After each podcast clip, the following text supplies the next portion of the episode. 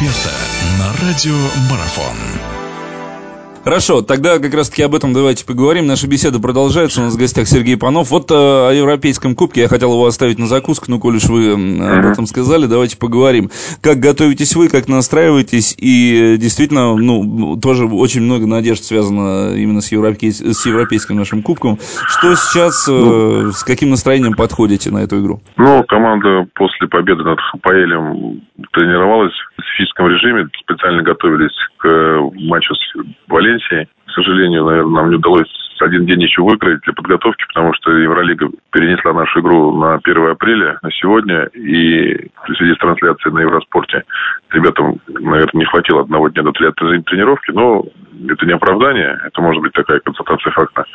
Поэтому ребята в хорошем тонусе, в хорошей форме готовятся к сегодняшнему матчу. Для Нижнего Новгорода, наверное, проиграть Валенсии по сумме двух матчей будет не позорно, а победить такую сильную команду, которая, в принципе, по уровню подходит к командам топ-16, уже будет почетно. Будем бороться и порадовать наших болельщиков своим успешным выступлением очень хочется. Для Нижнего Новгорода это уже прорыв, наверное, да, такое, такого рода достижения, выход в полуфинал? Ну, вы знаете, неделю назад казалось, что прорыв. Мы вышли в одну-вторую Еврокубку второго соревнования.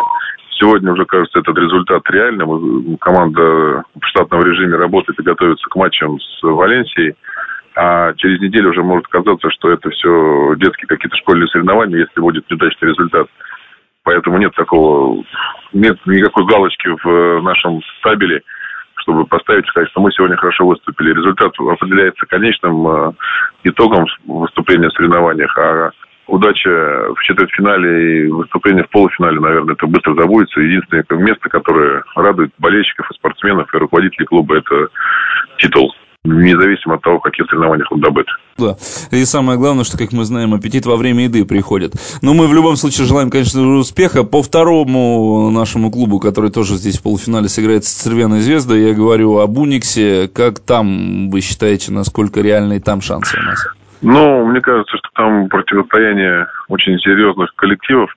Не, не хотелось бы выделять какие-то преимущества одной и другой команды. У Цервена Звезды, безусловно, это сумасшедшая поддержка болельщиков в домашнем матче, который состоится завтра. А у Уникса, наверное, все-таки преимущество игроков в классе.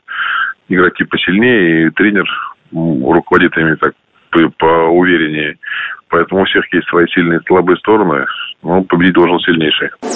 Продолжение беседы через мгновение. Оставайтесь на радиомарафон.